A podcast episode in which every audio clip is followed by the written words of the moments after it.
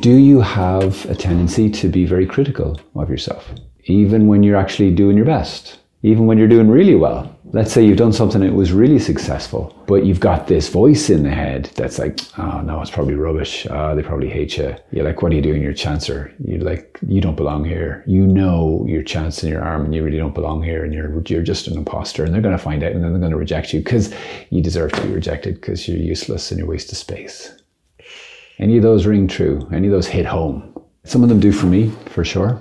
Every now and again, those things will pop up. Even in things that I'm really good at, I kind of get, ooh, get this little critic going on. It's good to have, to be realistic about ourselves. Because the opposite of having this kind of critical voice is to have a prideful voice that just says, You are absolutely amazing, you're perfect. Like, And it denies our sinfulness, it denies our limitation, and it just inflates our ego.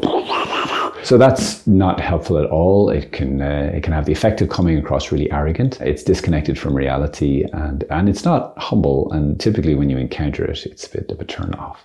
A criticism that's actually a lie. That's the problem. So you can have a criticism that's that's actually loving and that actually builds you up and, and maybe gives a corrective.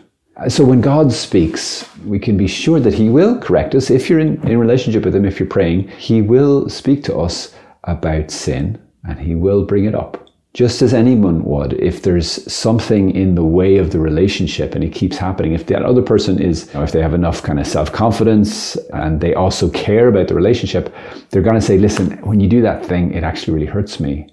Could we talk about it? And so too god will do that with you if you are in honest humble connection with him on a regular basis if you actually have an open heart and ears, are you able to hear the rebuke, the correction, the discipline of the Lord? It's a great gift. It means you, it's real confirmation of the relationship.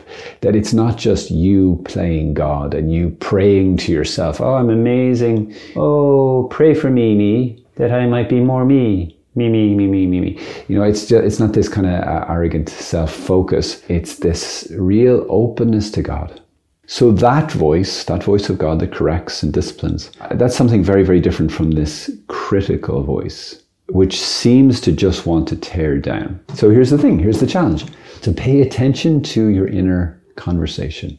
Father Garrigou Lagrange says in the, in the start of one of his books that we are constantly in conversation with somebody, not speaking out loud, but we're either talking constantly to ourselves or we can learn to actually turn that conversation into a conversation with God. But it's always going to be happening. We're always thinking, except when we're asleep. We're always doing something unless we're like running away from our heart and our, our thoughts through numbing and escapism and all that sort of thing. So this conversation is going on to pay attention to the voice. Pay attention. Do you ever find uh, yourself being hard on yourself? And just take note of what you're saying. Take note of what this voice feels like and sounds like. Does it sound like the rebuke of a loving father who kind of says, Hey, could we talk about this? And you know that you're loved. You know that he's not out to tear you down, he's not out to hurt you. So that's a good sense. Okay, that, that sounds like God. That's a loving father. This other voice, it's harsh and it's critical, and its goal is to tear us down. Its goal is we're in serious trouble now. We need to we need to racket it down, or we like this is survival. Like it's kind of intense. It's kind of scared. You know the way when someone gets really scared, like they feel really threatened, they can get nasty. So to ourselves, our own heart can get nasty against ourselves, and we can come out with this critical inner voice. So just start to pay attention and see if it's there. And if if you notice it, step number one is be aware. That's the first step in freedom. Just be aware of it. Go, oh wow, that's happening. In terms of dealing with it, you know, well, obviously, if you want to deal with it, you're always free to say, no, I kind of like that thing about myself. Oh, fire away. Fire away. So there's always something true to a critical voice because if it's really hitting home, it means there's some part of me that kind of goes, oh, yeah, there's something there. And it, maybe it's not doing it the right way or it's a bit excessive, but if it didn't have any truth to it, it probably wouldn't stick as well as it does. So, letting us look at okay, what is the truth it's kind of getting at, and is there a way I can kind of take that truth and uh, and do it better? Okay, so one example of this this other thing is I was being really tough on myself. I realized because uh, I felt I wasn't praying the way I should. I recognized at some point, like, oh, I was really struggling this particular day, and I realized, oh my gosh, I've been there's this constant criticism of myself, like, oh, you should, oh, you really must, oh, if you were really holy, you'd be praying way more. You're you're rubbish. You're this and you're that and you're meh, meh, meh. So I was feeling the fruit of having someone all day long saying that nasty stuff to me. Like if you had someone walking after you, insulting you and telling you you're rubbish all day long, whew, when I realized I was doing it to myself.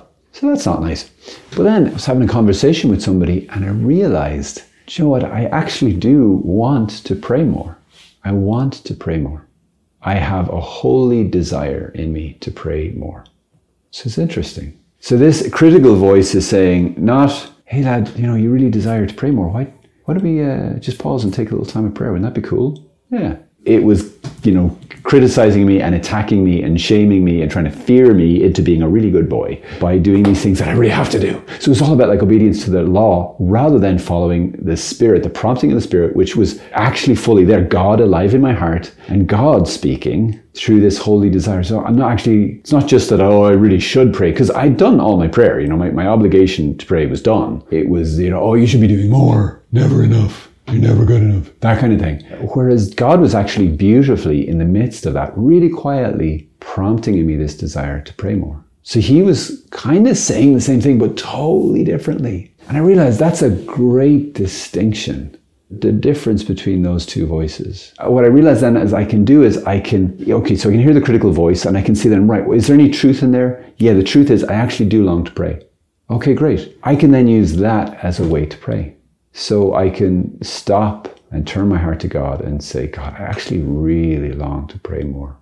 And you can use, for example, the virtue of hope, which is this, this longing for a good thing and a real confidence that it will come about. It's longing for a good thing that I don't have and I can't get right now, but I really, really want it. And I have a confident boldness. Oh, I know you're going to do this for me. So I, I started doing that. I was like, Lord, I do want to pray more. Oh, I can't wait till you help me. Will you please give me that grace? Oh, I tell you, the difference, the difference between being kind of with the monkey uh, on my back all day long of this critical voice and then this beautiful place of prayer and, and kind of connecting up with the promptings of God, of His beautiful, kind heart for me, because He doesn't want to smack me around and criticize me and force me to be good. Mm, I need to control you. Like God is not trying to control any of us. He invites us because he wants to foster your, your mature yes to him, your free yes to him. And he does that by inviting and even prompting, and then also even giving you the capacity. So if you do choose, you actually can do it. That's the heart of your Father. Mm. Yes, there you go. That's my thoughts for you today. I hope that's helpful. God bless you. Bye bye. Beep beep. Beep beep beep beep beep beep beep beep. Doesn't this look like something from Star Trek? Love it. All right. Bye bye.